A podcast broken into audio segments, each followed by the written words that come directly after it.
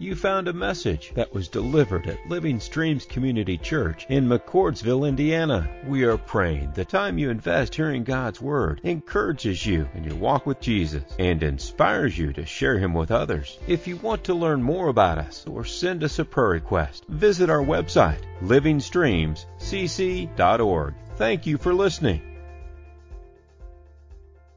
So we're uh, turning in our Bibles to Hosea, um, and we're in the middle of this series called Amazing Love. And we're going to be in uh, starting t- today in uh, Hosea chapter 9, and we were halfway through that last week, or a little bit more, I think. Um, so that's where we are. Amazing, amazing love.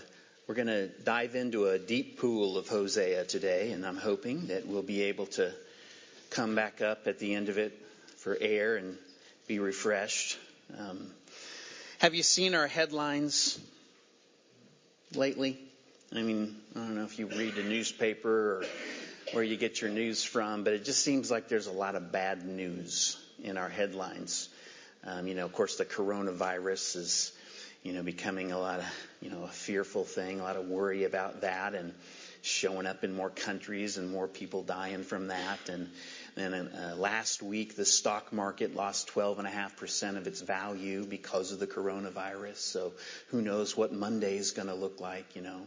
And of course, this is a presidential election year, so that's just bad news right there. Um, maybe, I guess, I don't know. Uh, missiles are flying again in the Middle East with Israel and the Palestinians. There's a government study that said that 42% of Americans are now obese. So, you know, that's going up. Uh, I don't, I don't know. Uh, Indianapolis, did you know this? Indianapolis is currently the 19th most dangerous city to live in in the country based on gun violence, but it is trending good for the first time in four years. At the end of this month, 200 of our neighbors are going to lose their jobs because another company is, is closing down. So there's a lot of bad news uh, in our world today. But you know what? When you've gotten in on amazing love, there's a lot of hope that you can find no matter what your headlines read uh, today. And so I have a, a, a video to show you uh, to kind of tell you what I'm talking about. So let's see what this is all about. When you know the uh, Almighty God and you've gotten in on, on a relationship with Him through faith in Jesus Christ, there's a lot of hope that we can that we can grab onto, no matter what our headlines read. Now, here in Hosea chapter nine, verse ten is where we're going to start. We're going to go all the way through verse fifteen. It's full of a lot of bad news. Um, but because of God's amazing love and that He's showered on us, we can find hope in all the gloom and doom. So we're going to pray right now and ask God to help us open our hearts up to uh, stir faith in us and hope uh, from what we're going to read about Israel's misery. Let's pray. Heavenly Father, we do thank you uh, for your word today. And as I was reading it this week and wondering where you were going to go uh, with these words, um, believing it's all your word, it's all good for us and uh, good to help us grow and know you better. And um, Lord, here we are today, um, and we're we're hungry. We're hungry to know. We, we're we're curious and um, even in, in that, as we read these words um, from past history, there's gaps in our in our knowledge and what we know about what happened. Uh, but we pray that in all of that, you would help us, help us to hear your voice, uh, help us to be encouraged, uh, help us to allow you to be the lifter of our head today um, as we go through this. Uh, pray the words of my mouth and the meditations of my heart would be pleasing in your sight. Lord, my rock and my redeemer. In Jesus' name we pray. Amen. So it is a lot today to, to take in. So I broke up the readings uh, into into smaller bites, so they're not going to be on the screen. So you you might want your Bible there um, to help you go through this. I also put all the answers on the PowerPoint, so you know just so you know where we're headed. Um, so uh, we're going to start there in chapter nine, verse ten. Like grapes in the wilderness, I found Israel. Like the first fruit on the fig tree in its first season, I saw your fathers. But they came to Baal Peor and consecrated themselves to the thing of shame and became detestable like the thing they loved. So God starts here in the middle of this chapter and he harkens back to the good old days with Israel when he first reached out to, out to them. So he might be talking about the days of Abram, you know, and his sons back in Genesis, but probably he's talking about the days of Exodus when he rescued them out of Egypt and he led them out into the desert. And so he says it's like he was like finding them was like finding the delight of a weary traveler who's wandering in a desert and he finds grapes in the wilderness. And so he's like, he says, or it's like the sweet delicacy of the fig tree, you know, the first fruits of a fig tree, and especially, you know, when you plant a fruit tree and you get your first fruits off of that, what a what a joy that is to see. And that's how God was saying it was like when He found Israel, when He saw their fathers. So all things were good when things got started, but there is a but in this sentence. So the people encountered this God Baal. And it was their first encounter of him in, in this place called Shittim, uh, where they were seduced by the Moabite women to take uh, part in the practice of this pagan idolatry. And you can read about that in Numbers 25. But in Numbers 25:3 it says, "So Israel yoked himself to Baal of Peor. He yoked himself there." And so Hosea put it this way, they consecrated themselves uh, to the thing of shame. And that means that they dedicated their lives uh, to this idol. And so they became detestable like the thing that they loved. Now you can see that happening in, in our day as well when we yoke ourselves to other things. We dedicate our lives to other things, things of this world, pleasure seeking things. And when we do that, when our lives become about that, we become like the thing we are seeking. And so if you're dedicated to partying and getting a buzz from drugs or alcohol, eventually that's what your whole life is going to be about, and addiction is in your future. If you are dedicated to money, greed will eventually consume you, and your life will be all about trying to satisfy that itch that is inside of you that you cannot satisfy with things or fun or whatever it might be. And so your life will be defined as cons- with consuming. You'll be known as a consumer.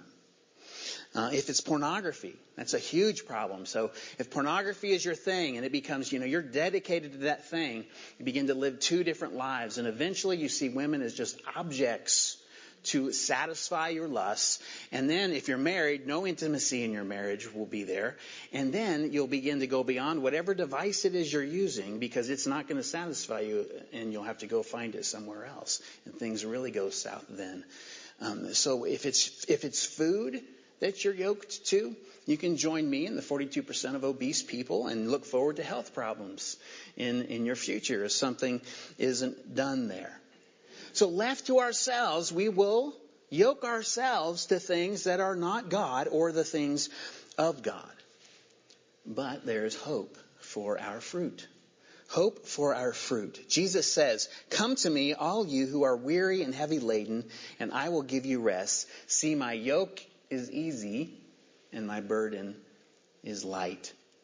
And so when Jesus calls us to life with Him, He calls us to yoke ourselves to Him. He calls us to dedicate our lives to Him. And when we do that, guess what happens to us? We become like the thing we love. We become like Jesus. And so when we begin to follow in His footsteps, that means we're going to be picking up our cross and following Him. And He's going to call us to love people for Him at the expense of ourselves. And anytime we do that, we will be known as a life giver, not a life taker.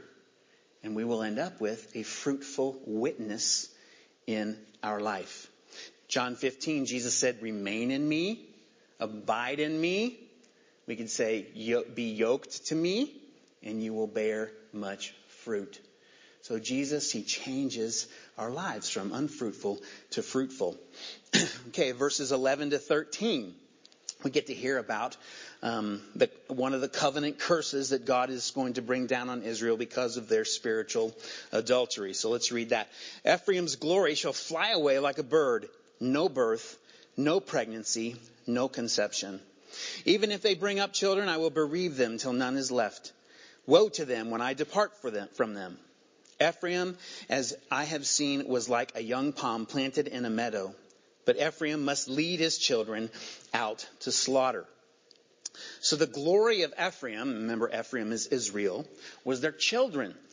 It was a family centric culture. So the bigger family you had, the more prestige, uh, the more respect that you got. And, and women who, who could not have children, they were considered cursed by God. That was the culture that they lived in. Now, the whole people is going to be barren. None of them are going to be um, uh, bearing children. And so they're going to end up with an unfruitful heritage. Now, verse 12 is hard to understand. How could a loving God take away children from their parents? Well, Hosea is kind of using this literary device here to communicate how much God is resolved to bringing these curses from the covenant. He says, he says first, no one is going to have any more children. But even if someone does, so he's saying, hypothetically speaking, if someone did have children, I would take them away from their parents. And so that's not going to happen, but hypothetically, I'm resolved that this is going to be. This is how resolved I am to make this happen. And then you get to verse 13, and it is the hardest verse in Hosea to translate from the Hebrew. Now, I didn't try to do that. Um, I have three commentaries on, on Hosea that I'm reading and studying, and all three of them said something different about this verse. So I'm like, well, if those smart guys can't get it right, I'm not sure I'm going to go into. But here's here's the here's the thrust of the verse. Israel was like this uh, beautiful tree in a meadow when God found them, and now they're at the end of this time, and they're going to have to lead their children out to slaughter because of the enemies coming to overtake them when God leaves them you know, one of the curses of this covenant that they were in with God at the time was that He was not going to bless their multiplication anymore. Remember what He told uh, told us when we created the world: "Be fruitful and multiply." Well, this part of this promise to Israel was if they would do what He said, if they would obey His law, He would bless them, and they would have a lot of a lot of kids. And so now He's taken that away. Um, he's not. He's going to curse it, and they're going to end up with an unfruitful heritage. Guess what Jesus does for us? He changes our lives and makes our lives a, to, to have a fruitful heritage. Now, this is amazing. Whether or not you have children, whether or not the children you have grow up and end up following Jesus, He gives you a fruitful heritage. Jesus does. Because what happens is when we begin to follow Him, He calls us to do one main thing in our life. You know what that is?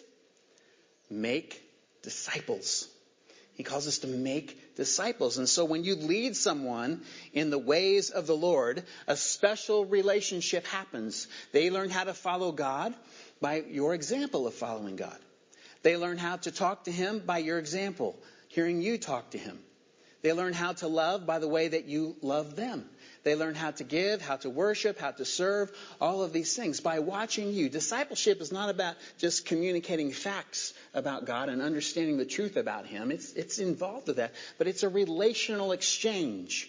And so what happens is after a while, if you do that, if you begin to lead people in the ways of the Lord with your life and you do that over and over again, you know what you end up with?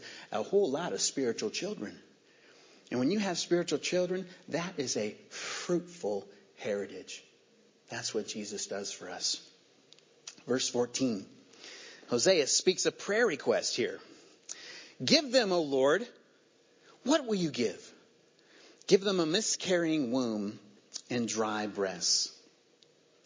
Now, Hosea, he is one of God's prophets.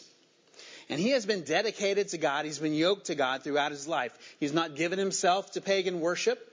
He's able to see society and see God's people with the eyes of God. If he could not do that, we would not be reading his poetry in the Bible. So he prays something here that sounds kind of judgmental, uh, but really it's compassion. It's merciful. He hears God's judgment and his heart breaks. He just stops mid verse. He stops and then he, he says, Lord, give them. And then he considers, what, what, should, what should we give them? If this is coming, if this suffering is coming to your people, then relieve that suffering. Give them miscarrying wombs. It's better for the kids not to be born than to have to go through what they're going to go through. It's better for parents not to see their children suffer. And so that's compassion like Jesus had when he was talking about the end times with his disciples. You know, he said to them how terrible it will be for pregnant women and nursing mothers when those, when those days come. Amazing love changes the way that we pray. It changes the way that we pray. Instead of seeing people with eyes that say, you know what, they get what they deserve. Good, good for them. They get what they deserve. Instead of seeing them like that, we see, we see them with eyes of compassion. And, and mercy comes out of our mouth. You know, Lord, spare them the suffering. Um, Lord, let them down easy. Relieve them. Give them relief. You know, Jesus said, Be merciful as your heavenly Father is merciful. He said, Forgive as you have been forgiven. He said, Love your enemies. He said, Do not judge. All of these things, all of these things make our prayers fruitful in our life. And it's because of Jesus. And then, you know, we, we get things that come across our headlines and they're like bigger than us, right? They're go, they go beyond our, our wisdom. We don't know how to pray. But God has given us amazing love in us. His name is the Holy Spirit. And He then begins to groan for us and prays for us when we don't know what to pray. And we're like, we're like Hosea, Lord, give them, and we don't know what Holy Spirit picks up and starts praying for us. And so we have these fruitful prayers because of amazing love. Now, verse 15, there's more disturbing news there. Every evil of theirs is in Gilgal. There I began to hate them. Because of, of the wickedness of their deeds, I will drive them out of my house. I will love them no more. All their princes are rebels. So Hosea begins with another historical reference there to Gilgal, where the Lord began to hate them. So apparently what, what happens in Gilgal doesn't stay in, in Gilgal. Uh, so Israel had made this place, Gilgal, a center for pagan worship, and they built just a, there was just an abundance of altars there and these pillars where they did those shameful acts. Um, so that's what is going on at Gilgal. But what about this God hating them business? I thought this was a book about amazing love. Well, it's good to realize that the opposite of love is not hate. The opposite of love is indifference. It's apathy. And so God is not being apathetic about his people at all and what they've been doing. He calls out their unfruitful deeds. And he says, My love is coming to an end because he is going to depart from them, and, and then his, their enemies will just have at them. And so that's how the curses will come upon them. Well, Jesus changes our unfruitful deeds to make them fruitful in our life, from bad to good. Ephesians 2 says that God has good works for us to do that He planned for us to do a long time ago. And so as we're following His lead in our life, He's going to lead us to these good works that bless people in His name and causes them to look up and praise their Heavenly Father. That's how it goes. You know, even, even the small things, even a cup of cold water given in Jesus' name, he says it won't, won't be, it won't be, go unnoticed by heaven. Heaven's gonna notice that. And so amazing love works in our life, you know, to make our deeds fruitful. You got any hope for your fruit yet? I mean, we're, we're just getting started. Chapter uh, winds up in verses 16 and 17. Ephraim is stricken. Their root is dried up. They shall bear no fruit. Even though they give birth, I will put their beloved children to death. My God will reject them because they have not listened to him. They shall be wanderers among the nations. So in those verses, Hosea is kind of summarizing what he just wrote. He's repeating it. Ephraim is cursed. They'll have no more fruit. They'll be childless. God is leaving them because they didn't listen to him. And so they're going to be nobody wanderers among the nations. So apart from amazing love in our life, we're going to identify with a lot of things that Israel's going through. And when we look back and we see how we, we lived, there won't be a lot of fruit apart from amazing love. But Jesus steps in and changes all of that. He gives us a fruitful witness. He gives us a fruitful heritage. He gives us fruitful prayers and fruitful deeds. So no matter what your life looks like today, no matter what the headlines are reading, there is hope for your fruit because of Christ. Okay, and now we're going to move on to chapter 10 here, and we're going to talk about hope for your furnace. And you can excuse my use of language there. I just, you know, worked the alliteration a little bit too hard. Let's read verses 1 and 2. Israel is a luxuriant vine that yields its fruit. The, the more his fruit increased, the more altars he built. As his country improved, he improved his pillars. Their heart is false now they must bear their guilt. The, the Lord will break down their altars and destroy their pillars. Hosea begins this chapter with an image of prosperity. Uh, so calling God's people a luxuriant vine. So this growing vine, it's a healthy vine. It's, it's full of fruit.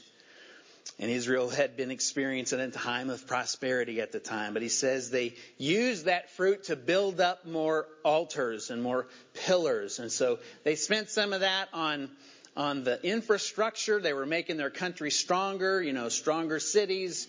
They were putting their uh, hope in that strength.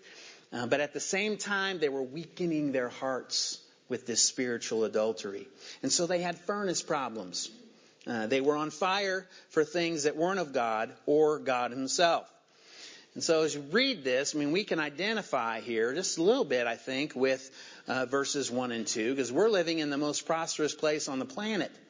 You know, we live in prosperity. And so most of us could look at our lives and call ourselves a luxuriant vine that, if we're honest, spends most of our time and our money on the things of this world. So we've all got heart problems that the Lord is working on. You know, changing us little by little. And Hosea, he keeps going and he brings up three heart problems uh, that Israel had. Uh, in verse 3, there's an attitude of the heart that's all messed up. So it says, For now uh, they will say, uh, We have no king, for we do not fear the Lord, and the king, what could he do for us? And so that's speaking about an authority problem there. You know, they're bucking God and they're bucking their leadership. Now you could make a case that their leadership was bad anyway, you know, remember they're the ones that are killing killing themselves off really quick and so it's corrupt and all that. So you could make a case for that, but so we'll give them a pass on that, all right? But they said they do not fear God. So they got a heart problem.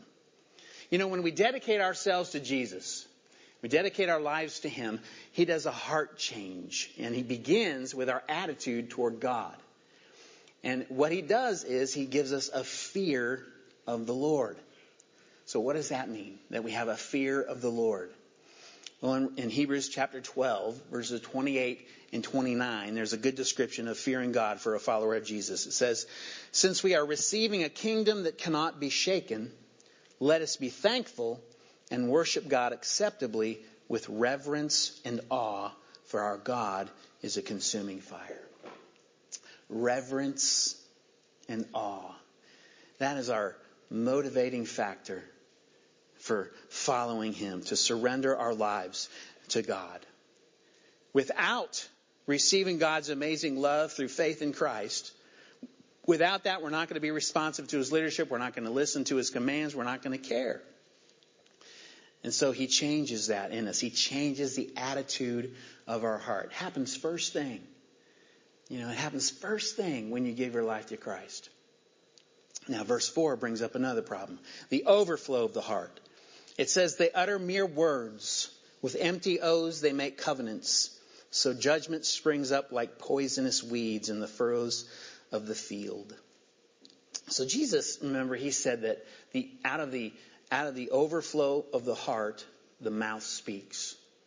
And so if you hear stuff coming out of your mouth that you don't like, don't blame your tongue. And you got to blame your furnace. You got a furnace problem. God's people have been lying through their teeth. They're making these promises, but they're just empty promises. And they're not being honest. So it's telling us that they're living with dishonesty in their hearts. And remember what James said. Nobody can tame a tongue.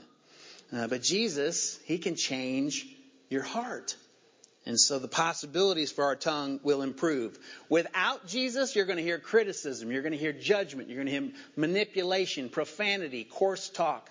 All this stuff will be regularly coming out of your mouth in its various forms. With Jesus, with that amazing love, you might hear some of that, but over time it's going to disappear. And as, He changes your heart, what comes out of your mouth is going to be something worth listening to something people can count on, something people are built up by as you, you talk. So Colossians 4 verse 6 kind of points out the possibilities. Let your speech always be gracious, seasoned with salt, so that you may know how you ought to answer each person. Just one verse that gives us an example of when our hearts change, what the possibilities are that's going to come out of, of our mouth. Verses 5 and 6, Hosea brings up uh, the third problem, another heart problem. The inhabitants of Samaria tremble for the calf of, of Bethaven. Its people mourn for it, and so do its idolatrous priests. Those who rejoice over it and over its glory, for it has departed from them. The thing itself will be, shall be carried to Assyria as tribute to the great king. Ephraim shall put, be put to shame, and Israel shall be ashamed of his idol. So the people here are crying out because their calf idol has been taken away from them. It's, it's, it's going bye bye. And the shaking, the trembling they're doing is because they're in despair that that is happening. And they're grieving over it. They're grieving that they lost this idol. So the cry of their heart is for this man made God. And that's going to show that when it gets just taken away and given, to a, given as a gift, uh, to the king of Assyria that it's going to show that it has no power. And Israel is going to be ashamed that it had all of its hopes in, in this lifeless, dead thing that they made with their hands. And so Jesus, when he calls us uh, to a life with him, he calls us to place our hope in no other thing, no other place, no other person other than him. And when we hear what he says, why should we? I mean, he is the only one who said, I am the way, the truth, and the life. He's the only one who said that in the history of the world.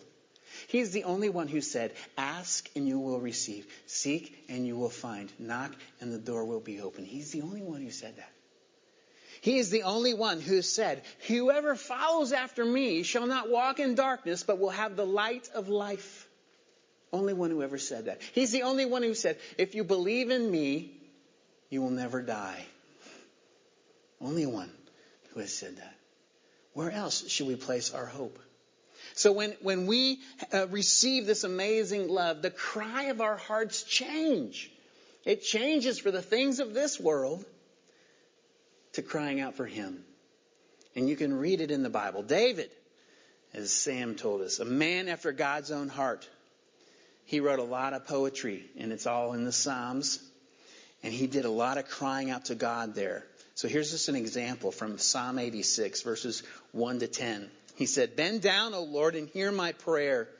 Answer me, for I need your help.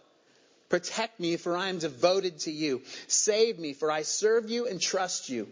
You are my God. Be merciful to me, O Lord, for I am calling on you constantly. Give me happiness, O Lord, for I give myself to you. O Lord, you are so good so ready to forgive, so full of unfailing love for all who ask for your help. Listen closely to my prayer, O Lord. Hear my urgent cry. I will call to you whenever I'm in trouble, and you will answer. No pagan God is like you, O Lord. None can do what you do. All the nations you made will come and bow down before you, O Lord. They will praise your holy name, for you are great and perform wonderful deeds. You alone are God. That's crying out. That's the cry of our hearts, you know, when we've received amazing love. So there's hope. Hope for our hearts. Hope for our furnace. Our attitude toward God changes. What comes out of our mouths changes, and, our, and the cry of our heart changes. You know, without Him, you know, without Him, our hearts are deceitfully wicked. Above all else, who can understand it? But with Him, when the bad news of, of, uh, of our world, of our lives changes. When we have Christ, there's hope for our hearts. And because His amazing love, His amazing love changes our lives from the inside out. Didn't we just sing that? That's pretty cool. We didn't plan that or anything. okay, Hosea, he keeps going here. His verse continues with some with the pronouncements of judgment over God's people. And so he's going to continue to paint this gloomy picture for what's going to happen to them. But for those who've received God's amazing love, it's going to give us hope for our future. Hope for our future. So start in uh, verse 7, and we'll read verses 7 and 8. Samaria's king shall perish like a twig on the face of the waters. The high places of Aven, the sin of Israel, shall be destroyed. Thorn and thistle shall grow up on their altars. And they shall say to the mountains, Cover us, and to the hills, Fall on us. So those verses are, are beginning uh, by telling us the fate of the king of Samaria, the king of the northern kingdom of, of Israel, saying he's going to perish um, helplessly like a twig on the water. So when you get to go out hiking, when because the you know weather, throw a twig, twig on the water and remember the Samarian king. Um, so God proclaims that this land is going to be cleansed of all the places of iniquity, which He called Aven, and He says thorn and thistle were going to grow up there around their altars because they're going to be in ruins, they're going to be abandoned. And so the people, they scream out in terror. Have the mountains cover them. Have the hills hide them from the wrath of God. Now when you hear that, that's pointing us forward in the Bible uh, to, a, to another place. And we go to Luke 23. And Jesus is being crucified. He's being led away to be crucified. And as, he, as he's walking with the cross on his back, there's people following him and there's women there and they're weeping and wailing in public like is the custom. And he turns to them and he says, don't weep for me. Weep for yourselves and for your children. And then he prophesies about um, the fall of Jerusalem in 70 AD. He says, The days are coming when people will say how fortunate are childless women. In those days, people will beg for mountains to fall on them and hills to bury them. And that takes us even further in the Bible, further, almost all the way to the end, to Revelation chapter 6, uh, where the seals are being broken and God's wrath is coming on the whole earth. And it says in Revelation 6, 16 and 17, it says, And they cried to the mountains and the rocks, Fall on us and hide us from the face of the one who sits on the throne and from the wrath of the Lamb.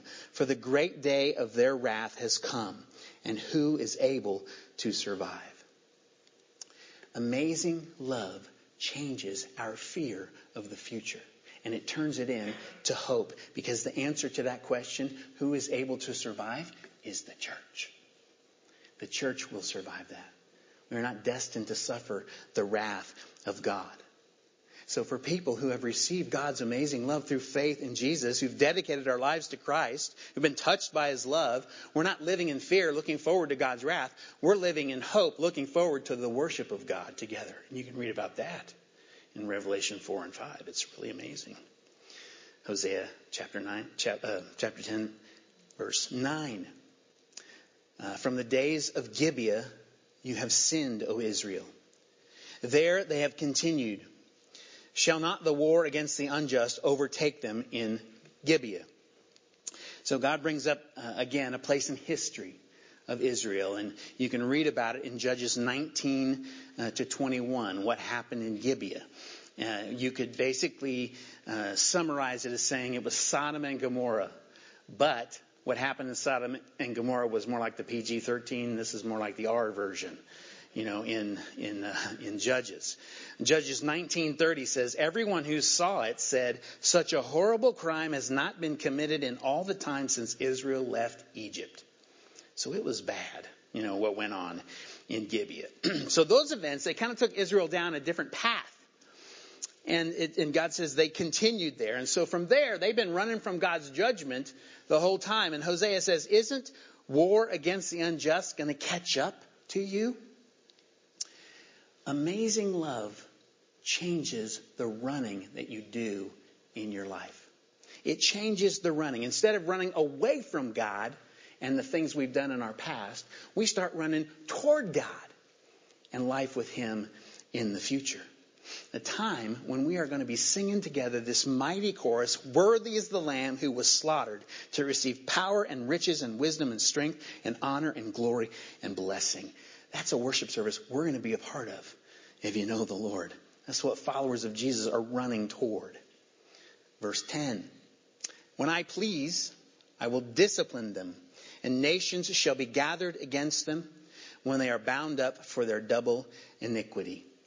So God is sovereign over what's going on here. This is all happening in His timing, this judgment and punishment.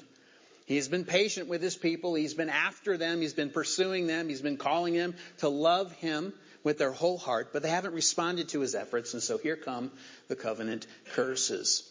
If they had ears to hear what Hosea wrote in their time, they would be waiting in fearful expectation for this war to come that's going to destroy their nation because that's what God told them would happen. They would lose everything. Amazing love in our life changes our waiting. It changes our waiting. We are not waiting anymore for our ruin. We are waiting for a reunion. A reunion.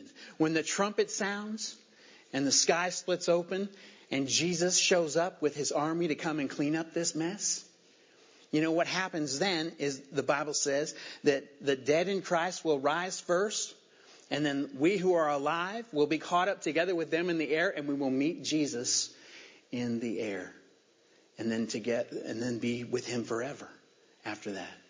That is what people who have received this amazing love from God through faith in Christ, that is what we are waiting for. Not our ruin, but a reunion. You know what Jesus said, the last thing he said in the Bible, right?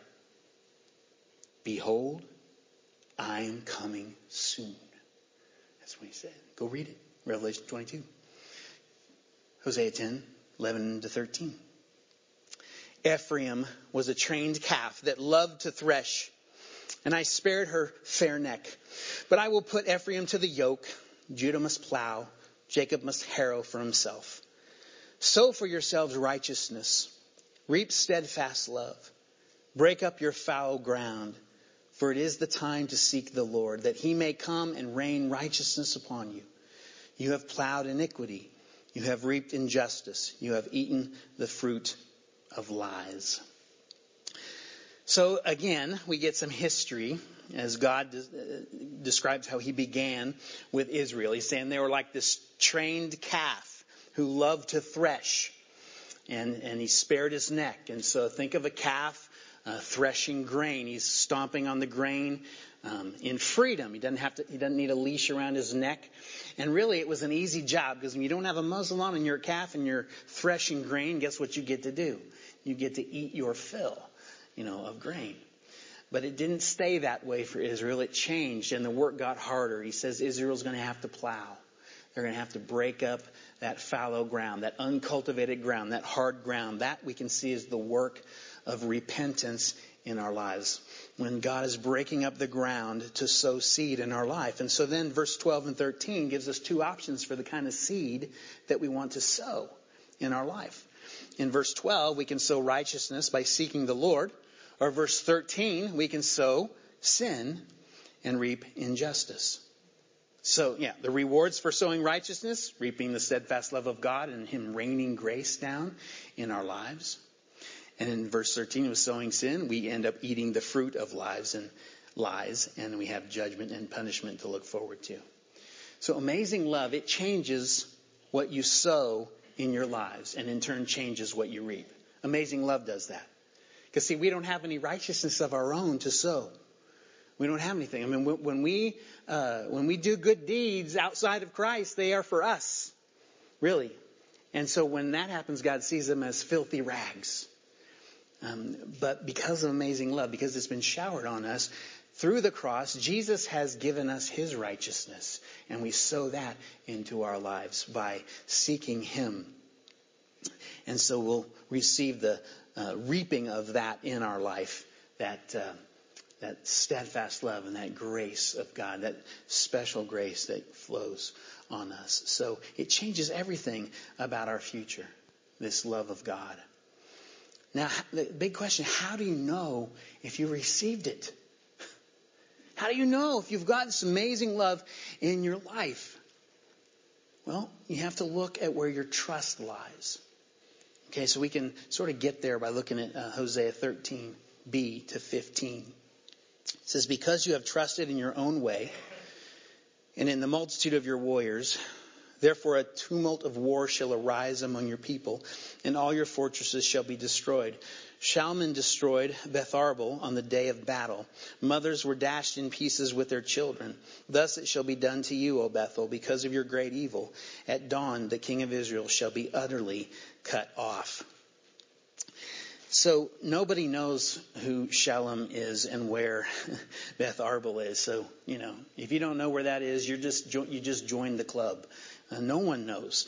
But we go back to the top of that and we look at that. It says, because you trusted in your own way and you trusted in your own strength or your own beauty or your own talent or your own goodness or whatever it is that you own. Because of that, you're trusting in that. All this punishment is coming your way. Amazing love changes what we put our trust in. Changes it. 1 Peter chapter 1 verse 21 says, through Christ, you have come to trust in God. And you have placed your faith and hope in God because he raised Christ from the dead and gave him great glory. Amazing love changes our trust. Isn't, um, isn't it amazing? I mean, when you go back and you look at all that and you think, isn't amazing love amazing? And all that it does, all that it changes in our life? the fruit that it brings, the, you know, the, the heart change that comes, and the future that we have. It's amazing. And it's amazing that it's right here in the middle of Hosea.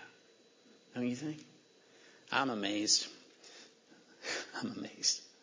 Okay, we're going to come up from air now, from Hosea, and we're going to celebrate the Lord's Supper uh, before we uh, before we go. You don't have to be a member of Living Streams to participate in the Lord's Supper, but you do need to be a follower of the Lord Jesus. And so if you've never received this amazing love in your life, you don't have to leave without it today. I want you to know today that God really does love you with an amazing love, just like you are sitting right here today.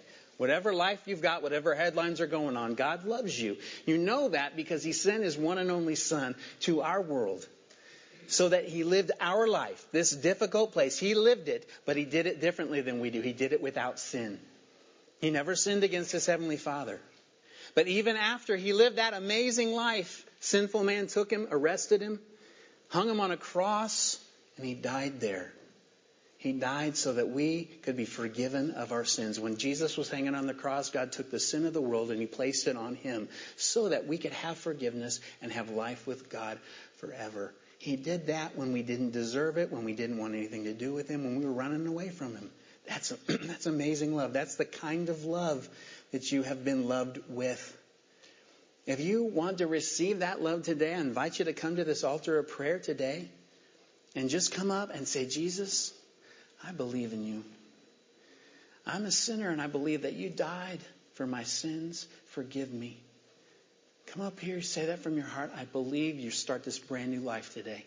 He will come into your life. He will remove your sin as far as the east is from the west, and you'll leave a different person. But you know what? It, it gets better than that. Because three days after he died, he was put in a tomb. Or sorry, he was put in a tomb, and then three days after that, he rose from the grave. And he conquered death. And he said that anyone who believed in him would never, ever die. So when you trust Christ with your life, when you give Him your life, when you yoke yourself to Him, you can claim that promise that you will never die. This whole new kind of hope comes into your life, and you will leave here looking forward to life with God instead of regretting the past. All of that will be wiped away. You will be white as snow because of the crimson blood that was shed on the cross. So if you want to do that today, I invite you to come up here, get some bread, get a cup and just in your own words, give your life to Jesus. Believer, we've got we've been given some amazing love, haven't we? Amazing love. We're going to come up here and celebrate it together. Uh, so come and remember how you how it was given to you, and renew your hope today, because we have an amazing God who loves us very much. Let's pray. For this is what the Lord himself has said about his table, and I have passed it on to you before. That on the night when Judas betrayed him, the Lord Jesus took bread. And when he had given thanks to God for it, he broke it and gave it to his disciples and said, Take this and eat it. This is my body, which is given for you. Do this to remember me. In the same way, he took the cup of wine after supper, saying, This cup is the new agreement between God and you that has been established and set in motion by my blood. Do this in remembrance of me whenever you drink it. For every time you eat this bread and drink this cup, you're retelling the message of the Lord's death, and he has died for you. Do this until he comes again. Lord, here we are today, being reminded of how much you have loved us. And as we have taken in so much of your word, really overwhelmed by how amazing your love is, the, the sweeping changes that happen in our life because of it, because of the presence of Christ. Lord, as we come and remember what you've done, I pray you would be with us, meet with us here, speak to our hearts, renew our hope, give faith. In Jesus' name we pray.